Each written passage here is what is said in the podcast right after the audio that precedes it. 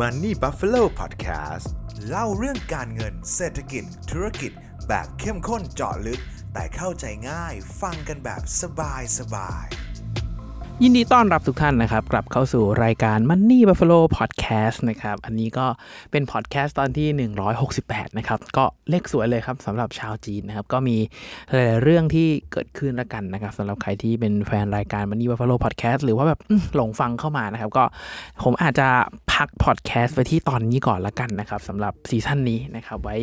เดี๋ยว เก็บข้อมูลต่างๆ ทุกอย่างลงตัวแล้วเนี่ยเดี๋ยวเดี๋ยวผมจะกลับมาทำพอดแคสต์ใหม่อีกรอบหนึ่งแล้วกันนะครับก็หลายๆเรื่องเลยครับ คือถ้าเกิดใครได้ติดตาม Money Buffalo Podcast ไปตอนนี้ก็จะรู้ว่าตอนนี้ผมเพิ่งมีลูกนะครับก็เพิ่งจะรู้คุณค่าของเวลานอนก็ต่อเมื่อมันไม่มีนะครับ ก็หลาย ๆ เรื่องเลยครับ แล้วเดี๋ยวปีหน้าเนี่ยก็น่าจะมี โอกาสขยับขยายเปลี่ยนเรื่องของ structure ของบริษัทหลาย ๆ เรื่องด้วยครับ ก็น่าจะได้ไปทำในคอนเทนต์รูปแบบใหม่ ๆ มากขึ้นนะครับ แต่ว่าแน่นอนครับว่าแม้พอดแคสต์จะหายไปนะครับ แต่ว่ายังไงก็ฝากติดตามช่อง Money Buffalo ไว้ด้วยนะครับ เพราะเดี๋ยวผมจะทำคอนเทนต์รูปแบบใหม่ ๆ ออกมา น่าจะมี เขาเรียกว่าดีมากขึ้น เจ๋งมากขึ้น แล้วก็น่าจะมีประโยชน์กับทุกท่านเช่นเคยนะครับ อันนี้แน่นอนนะครับแต่ว่าในส่วนของพอดแคสต์เดี๋ยวผมอาจจะพักไว้ก่อนนะครับตอนที่ดูไว้นี่น่าจะพักสัก 3 เดือน 6 เดือนแล้วกันนะครับไว้รอให้เขาเรียกว่า movement ของตลาดมันเปลี่ยนไปมากกว่านี้หน่อยและกันนะครับเพราะว่าช่วงเวลานี้เนี่ยในช่วงผมว่าช่วงครึ่งปีหลังเลยครับเอ่อ sentiment หรือว่าพื้นฐานของเศรษฐกิจต่างๆเนี่ยมันค่อนข้าง คงตัวมันไม่ได้มีอะไรเปลี่ยนไปแล้ว ภาพที่เรามองกันคือภาพที่ระยะยาวๆแล้วนะครับ แล้วเดี๋ยวพอดแคสต์ตอนนี้เดี๋ยวผมมา wrap up ตลาดให้แล้วก็เดี๋ยวผมบอกแพลนเลยนะครับว่าในปีหน้าเนี่ยครับผมมองเศรษฐกิจในปี 24 เป็นอย่างไรนะครับ 2024 เนี่ยเพื่อเป็นไอเดียให้ทุกท่านลองทำการบ้านเพิ่มเติม แล้วก็อาจจะจับจังหวะการลงทุนอะไรต่างๆ ได้ดีมากขึ้นแล้วกันนะครับเผื่อเป็นแนวทาง หรือว่าถ้าเกิดใครมีแนวทางการลงทุนแบบไหนมีมุมมองอะไรจริงๆ คอมเมนต์พูดคุยกันได้นะครับผมก็ไม่ได้บอกว่ามุมมองผมถูก แล้วผมก็นั่งฟังคอมเมนต์ของนักวิเคราะห์หลายๆท่านนักลงทุนที่เก่งๆหลายๆท่านเนี่ยเป็นอย่างไรแล้วเอามาขมวดรวมเป็นข้อเดียวกัน แล้วก็มาเป็นพอร์ตลงทุนของตัวผมเองนั่นแหละครับจริงๆต้องบอกก่อนเลยนะครับว่าในปี 2023เนี่ยครับเป็นปีที่ผมว่าค่อนข้างยากสำหรับนักลงทุนเลยนะครับ ถ้าใครเพิ่งเริ่มต้นเริ่มต้นลงทุนปีเนี้ผมว่าเผื่อมีท้อได้เลยอะเพราะมันเป็นปีที่ค่อนข้างยากครับแล้ว ถ้าเกิด มองภาพรวมของตลาด หรือว่าสภาพแวดล้อม environment ทั้งหมดของการลงทุนนะครับต้องยอมรับเลยครับว่ามันไม่ใช่จังหวะการลงทุนที่ดีเลยนะครับทั้งเรื่องของความขัดแย้ง ทั้งเรื่องของ geopolitical ทั้งเรื่องของเศรษฐกิจ ทั้งเรื่องของอัตราดอกเบี้ยเงินเฟ้อต่างๆเนี่ยเอาจริงๆแล้วคือมันไม่ได้เหมาะกับการลงทุนขนาดนั้นเลยนะครับดังนั้นมันเป็นภาพที่ยากใครลงทุนในปีนี้ก็จะเหนื่อยสักนิดนึงนะครับเพราะว่าก็ต้องยอมรับว่าไอเหตุการณ์ที่เกิดขึ้นในปี 2023 เนี่ยมันลากยาวมาตั้งแต่ปี 2022 นะครับปี 2022 ต้นปีเนี่ยมันเป็นช่วงที่เกิดสงครามรัสเซียยูเครนเกิดเงินเฟ้อรุนแรงหลังจากวิกฤตโควิดปี 2021 มาต่อด้วยสงครามรัสเซียยูเครนต่อเลยนะครับดังนั้นสิ่งที่ตามมาเลยครับมันคือเงินเฟ้อนะครับพอเงินเฟ้อเกิดขึ้นปุ๊บเนี่ยธีมนี้ทุกคนเห็นจนเบื่อเลยครับในช่วง 2 ปีที่ผ่านมาแต่มันกระทบต่อพอร์ตการลงทุนอย่างมาก เพราะมันมีการปรับขึ้นอัตราดอกเบี้ยเร็วและแรงที่สุดในประวัติศาสตร์นะครับ เกิดวิกฤตต่างๆมากมาย ไม่ว่าจะเป็นวิกฤตธนาคารที่มีการล้มอย่างต่อเนื่องนะครับ ถ้าเกิดใครที่สนใจว่าทำไมการขึ้นดอกเบี้ยแบงก์น่าจะได้ประโยชน์แต่ทำไมธนาคารกลับล้มเนี่ย จริงๆ ลอง search ในช่อง Money Buffalo นะผมมีทำไว้คอนเทนต์หนึ่งนะครับว่าทำไมดอกเบี้ยขึ้นธนาคารล้มเนี่ยเป็นวิดีโอมี กราฟิกมี motion อธิบายประกอบไว้ค่อนข้างละเอียดเลย ทุกท่านจะเห็นภาพมากขึ้นนะครับ และแน่นอนว่าไอการขึ้นอัตราดอกเบี้ยเนี่ยบริษัทที่มีการใช้เงินกู้เยอะๆเขาต้องจ่ายดอกเบี้ยที่แพงมากขึ้นดังนั้น เราจะเห็นข่าวบริษัทอสังหาโดยเฉพาะอสังหาริมทรัพย์ในจีนที่เรียกว่านี่เต็มหลังอะครับทุกคนในช่วง 10ปี 15 ปีที่ผ่านมาเศรษฐกิจจีนโตได้จาก part อสังหาเลยนะครับ สร้างขายสร้างขายสร้างขายเรื่อยๆเนี่ยพอเป็นแบบนี้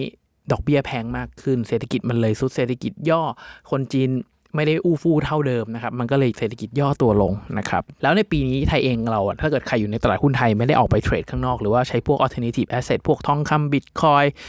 หรือว่าเทรดค่างเงินนะครับ ก็จะเจอปัญหาในหุ้นไทยเหมือนกันครับว่าหุ้นไทยปีนี้ผมว่าถ้าเกิดมองในเรื่องของดวงจีนดวงอะไรก็แล้วแต่ผมว่าชงหนักเลยครับทุกคน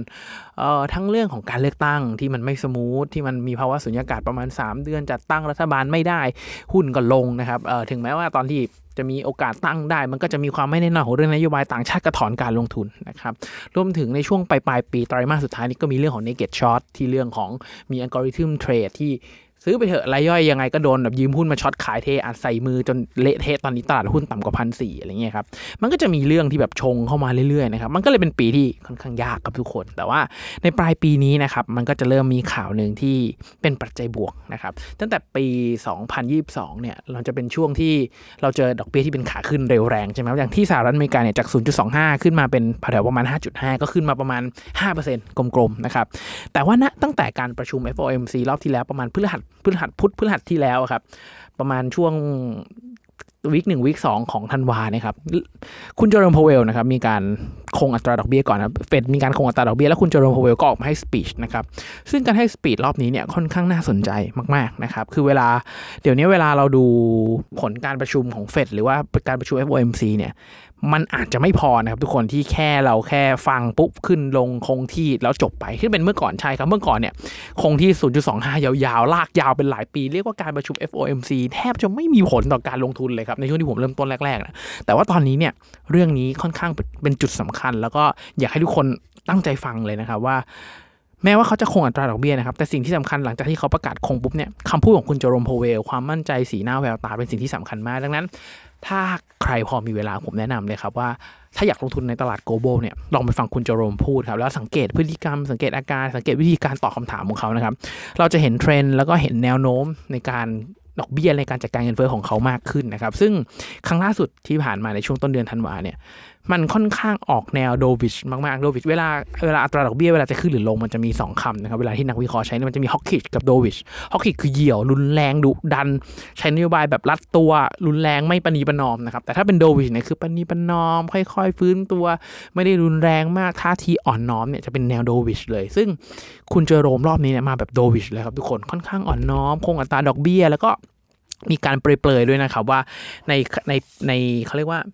ในอีปีข้างหน้าเนี่ยน่าจะมีการลดดอกเบี้ย 3 ครั้ง ตัวเลขนี้เลยนะครับทุกคนซึ่งในกรรมการเฟดเองก็มีคนเห็นด้วยแล้วไม่เห็นด้วยแต่ว่าผลสรุปมาก็คือน่าจะลงประมาณ 3 ครั้งนะครับ แต่ว่าผมเดาไว้ก่อนว่า เขาน่าจะยังไม่ลดใน quarter หนึ่ง quarter สองนะครับน่าจะลดในครึ่งปีหลังแน่ๆ เพราะว่าเวลาที่เขาขึ้นอัตราดอกเบี้ยมากว่าจะปรับขึ้นมาได้ขนาดนี้เนี่ยแล้วด้วยตัวเลขเศรษฐกิจมันมี lag นะครับทุกคนประมาณ 6 เดือนถึง 12 เดือนเนี่ยดังนั้นเราต้องรอดูก่อนว่ามันจะเกิดอะไรขึ้นทั้งนั้นเขาไม่น่าจะลดในช่วงครึ่งปีแรกครับแต่ว่าน่าจะมีการลดในช่วงครึ่งปีหลังเป็นต้นไปนะครับทีเนี้ยพอมีการลดในเครื่องช่วงครึ่งปีหลังเนี่ยครับ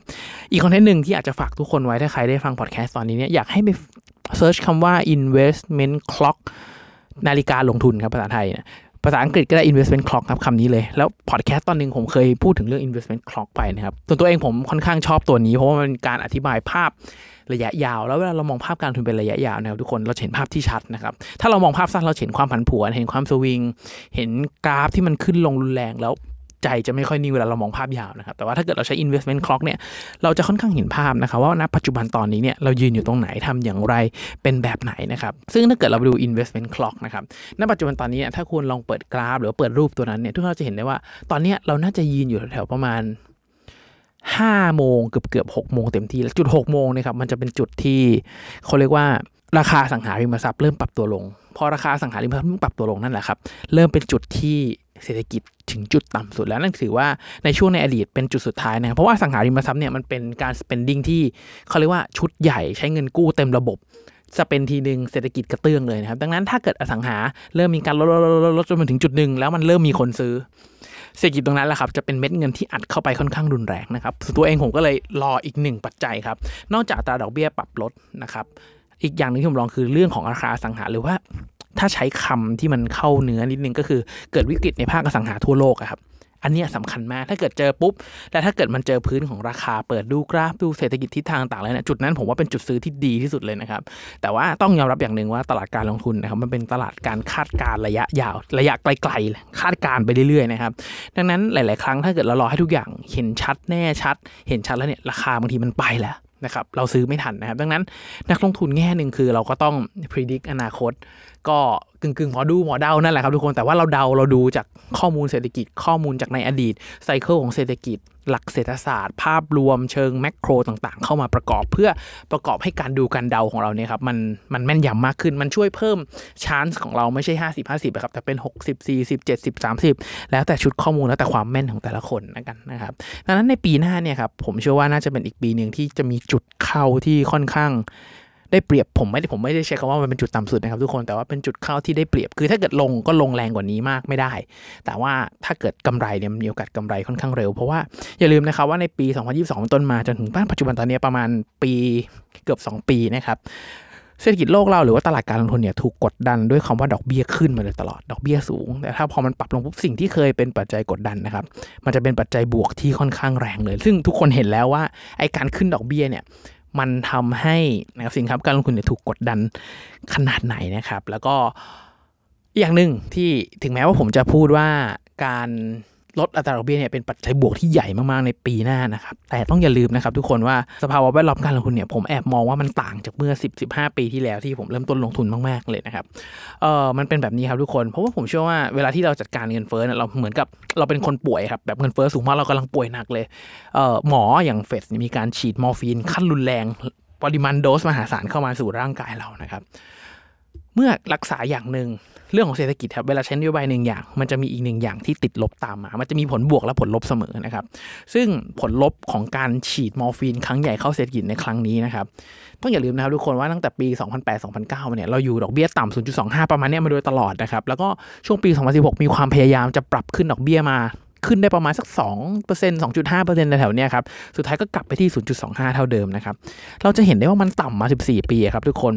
แล้วพอมันต่ำมา 14 ปีเนี่ยทุกคนในระบบนะครับ เราจะชินกับสิ่งที่เรียกว่าดอกเบี้ยต่ำหมดเลย เราจะไม่คุ้นชินกับสิ่งที่เรียกว่าดอกเบี้ยสูง ทุกคนลองดูก็ได้ครับในเชิงบุคคลแบบเรา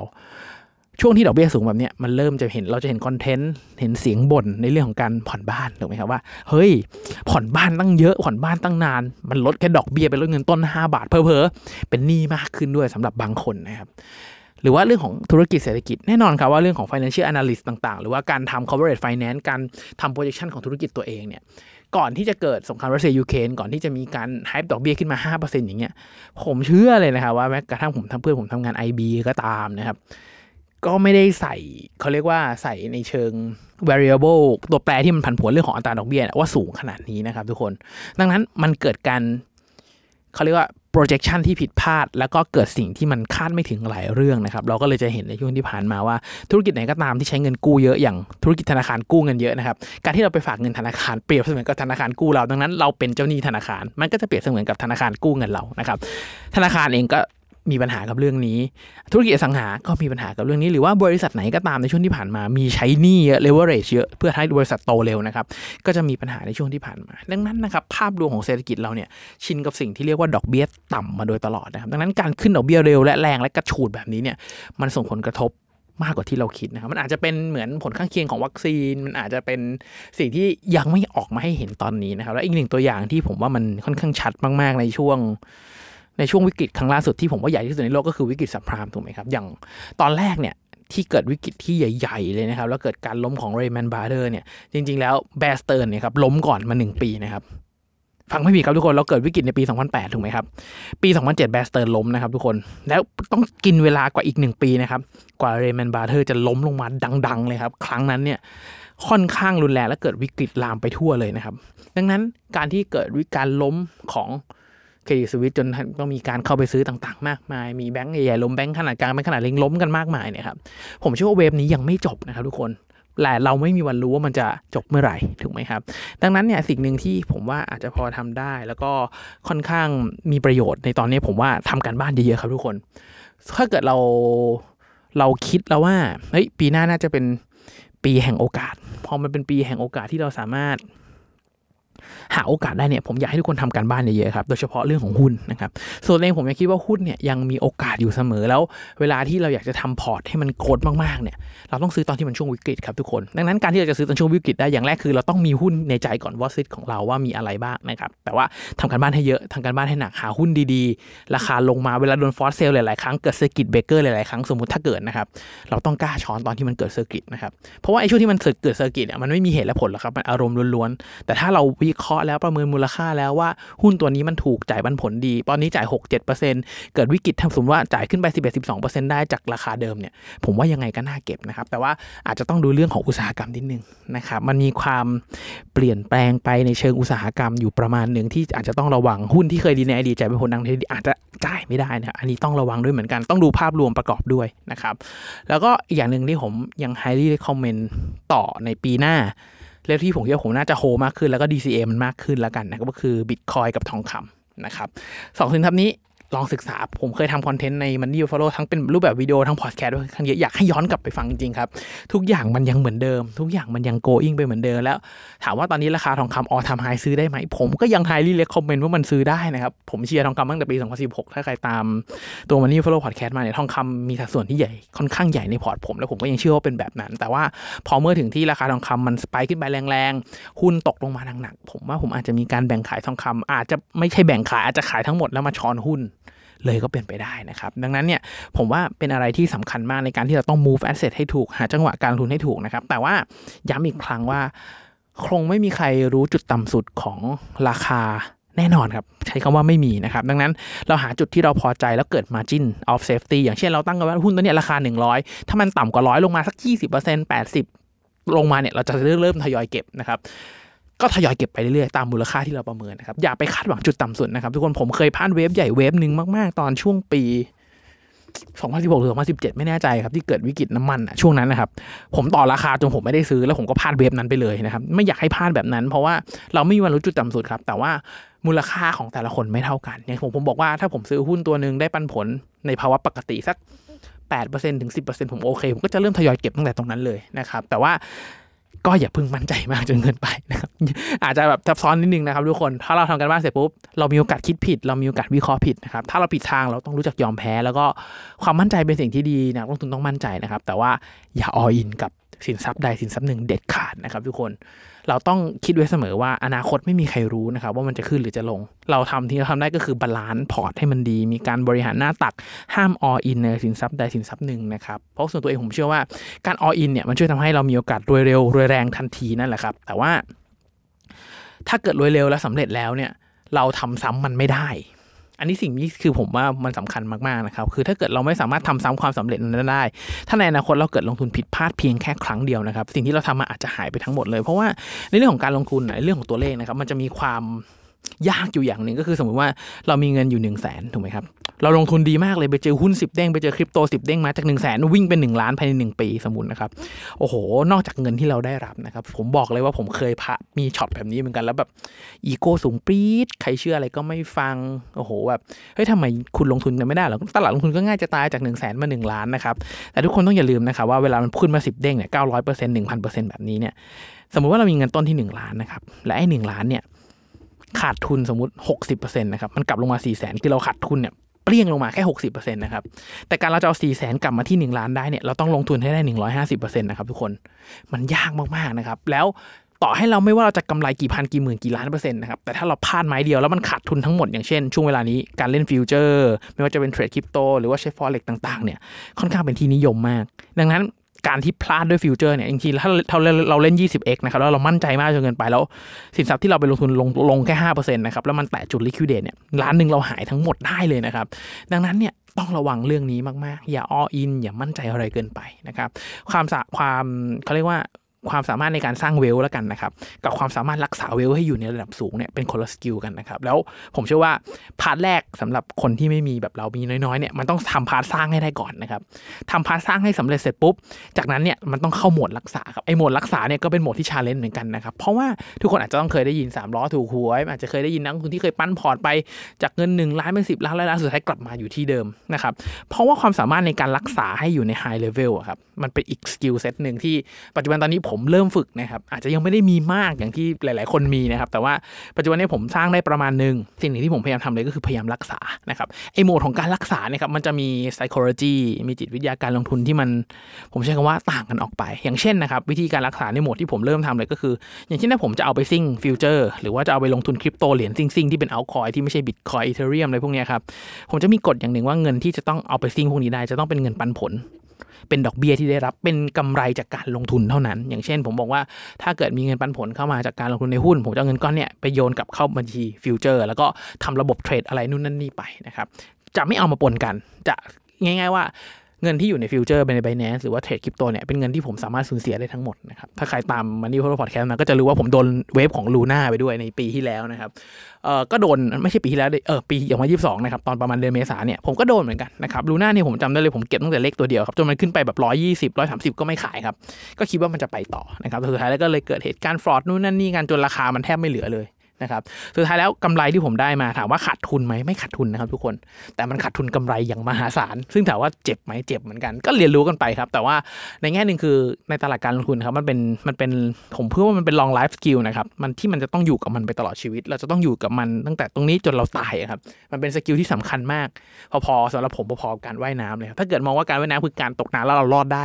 การจะอยู่ชีวิตรอดในโลกทุนนิยมที่เงิน drive ขนาดนี้นะครับเราต้องมี skill การเงิน skill การลงทุน skill การรู้จักการสร้าง และ skill การรักษาที่มันไปพร้อมกันนะครับ ห้ามตายไปจากตลาดนี้ก่อนนะครับบางคนคือลงทุนสุดชีวิตมากจนเกินไปพลาดไม้เดียวออกจากตลาดไปเลย แล้วสุดท้ายแล้วเขาก็ไม่เชื่อมั่นในตลาดนี้ไปเลยครับแต่ส่วนตัวเองผมในฐานะที่เป็นอาจจะเรียนการเงินมาด้วย อาจจะเรียนเศรษฐศาสตร์มาด้วย อยู่ในตลาดการลงทุนมาหลักสิปีเนี่ยผมเห็นว่ามันสามารถทำได้จริงๆ เห็นตัวอย่างความสำเร็จมากมายนะครับแต่มันเป็นเรื่องของระยะยาว ซึ่งไอการลงทุนถือยาวเนี่ยเป็นอะไรที่ ง่ายนะครับ แต่ทำโคตรยาก เพราะว่าโดยส่วนใหญ่แล้วเราทุกคนนะครับตั้งแต่ระบบการศึกษาจนหลักการใช้ชีวิตรวมถึงสมองของเราสัญชาตญาณของมนุษย์ด้วยครับ เราถูกเทรนให้มองสั้นและเอาตัวรอด ในระยะสั้นก่อนเสมอ เราจะไม่ค่อยมองไกล เราจะไม่ค่อยมองยาวครับ ซึ่งถ้าเรายิ่งมองไกลได้เท่าไหร่เนี่ยโอกาสความสำเร็จในการลงทุนก็จะยิ่งมากขึ้น ซึ่งมันเป็นเรื่องที่ยากที่สุดเพราะมันขัดกับสัญชาตญาณของมนุษย์นะครับดังนั้นก็อยากจะฝากทุกคนไว้แล้วกันนะครับว่าในปี 2024 ผมมีมุมมองประมาณนี้ไม่แน่ใจครับว่าทุกคนเห็นด้วยหรือไม่เห็นด้วยอย่างไรจริงๆคอมเมนต์พูดคุยได้ให้ความรู้แบ่งปันข้อมูลกันแล้วกันครับอันนี้ก็เป็นข้อมูลอีกแง่มุมหนึ่งที่ผมอยากจะแบ่งปันทุกๆคน ไม่รู้ว่าเห็นด้วยชอบ ไม่ชอบอย่างไรคอมเมนต์พูดคุยกันได้นะครับแต่ว่าก็เข้าใจในโลกของ YouTube นะครับ บางทีคอมเมนต์มันก็โหเดือดซะเหลือเกินนะครับ ย้ำอีกครั้งนะครับ ไม่ได้ชวนใครมาลงทุน เป็นแค่ข้อมูลที่อีกด้านหนึ่งที่อยากให้ทุกคนเห็น ถ้าคิดว่าเป็นประโยชน์ก็เก็บเอาไปทำการบ้านต่อ แต่ถ้าทุกคนคิดว่า โอ้โห คุณเคนพูดไร้สาระมันไม่มีประโยชน์เลย ก็แค่ delete ลง recycle bin ไป เหมือนทุกคนไปเล่นเกมอะครับ ผมพูดเสมอว่าเราก็เก็บของทุกอย่างกลับมา พอถึงเมืองปุ๊บ เราก็มานั่งขัดอะไรเป็นขยะโยนทิ้งขายลง NPC ไปไม่ต้องถือต่อไปอะไรที่เป็นประโยชน์ก็เอาไปใช้ประโยชน์เก็บของเก็บแล้วเอาไปทำ item ชิ้นต่อไป พัฒนาทักษะต่อไปนะครับเห็นด้วยเห็นด้วยไม่เห็นอย่างไร อยากให้คอมเมนต์พูดคุยกันนะครับพอดแคสต์นี้ตอน 168 เลขสวยมากๆครับก็ถือว่าเป็นพอดแคสต์ที่ผมอยากจะพัก season เป็นครั้งที่สองแล้วกันนะครับถ้าใครติดตาม Money Buffalo Podcast มาเนี่ยจริงๆแล้วผมเคยพัก season ไปแล้วรอบหนึ่งด้วย ในตอนที่ผมเริ่มทำครั้งแรกอันนี้เป็นการพักครั้งที่2แล้วกันนะครับเพื่อเก็บข้อมูลแล้วก็รอให้เขาเรียกว่า environment และสภาพของตลาดในภาพรวมเนี่ยมันมีการเปลี่ยนแปลงไปที่มันเป็น major change สักนิดหนึ่งนะครับ เพราะตอนนี้ยังใช้แผนเดิมได้นะครับอยู่กันยาวๆ DCA ในทำการบ้านไปเรื่อยๆนะครับสามารถทำได้ แล้วก็ในอนาคตถ้ามีอะไรเปลี่ยนแปลงกลับมาใหม่หรือว่าทุกอย่างไลฟ์สไตล์ชีวิต หรือว่าหน้าที่การงานผมลงตัวมากกว่านี้นะครับรวมถึงเจ้าตัวน้อยที่เพิ่งออกมาด้วยโตมากกว่านี้ อาจจะไม่ต้องใช้คุณพ่อตอนตีสามเนี่ยครับผมอาจจะกลับมาทำเร็วมากขึ้นนะกันนะครับยังไงก็ขอบคุณทุกท่านนะครับที่ติดตาม Money Buffalo Podcast มายังไงฝากติดตาม Money Buffalo ด้วยแล้วกันนะครับเดี๋ยว ถึงแม้จะพักพอดแคสต์ไปเดี๋ยวเดี๋ยวจะมีคอนเทนต์รูปแบบใหม่ๆ มานำเสนอมาให้ความรู้กับทุกคน มาแชร์มุมมองการลงทุนและรับรองครับว่ามีประโยชน์ในการบริหารจัดการเงินทั้งเรื่องของแนวคิดเรื่องของการเงินอย่างแน่นอนนะครับสุดท้ายนะครับฝากกดไลค์กดแชร์มันนี่บัฟฟาโลด้วยนะครับเพื่อเป็นกำลังใจให้กับตัวผม เป็นกำลังใจให้กับทีมงานมันนี่บัฟฟาโลนะครับเพื่อตั้งใจผลิตชิ้นงานดีๆต่อไปนั่นเองนะครับยังไงก็ขอให้ทุกท่านโชคดีกับการลงทุนนะครับ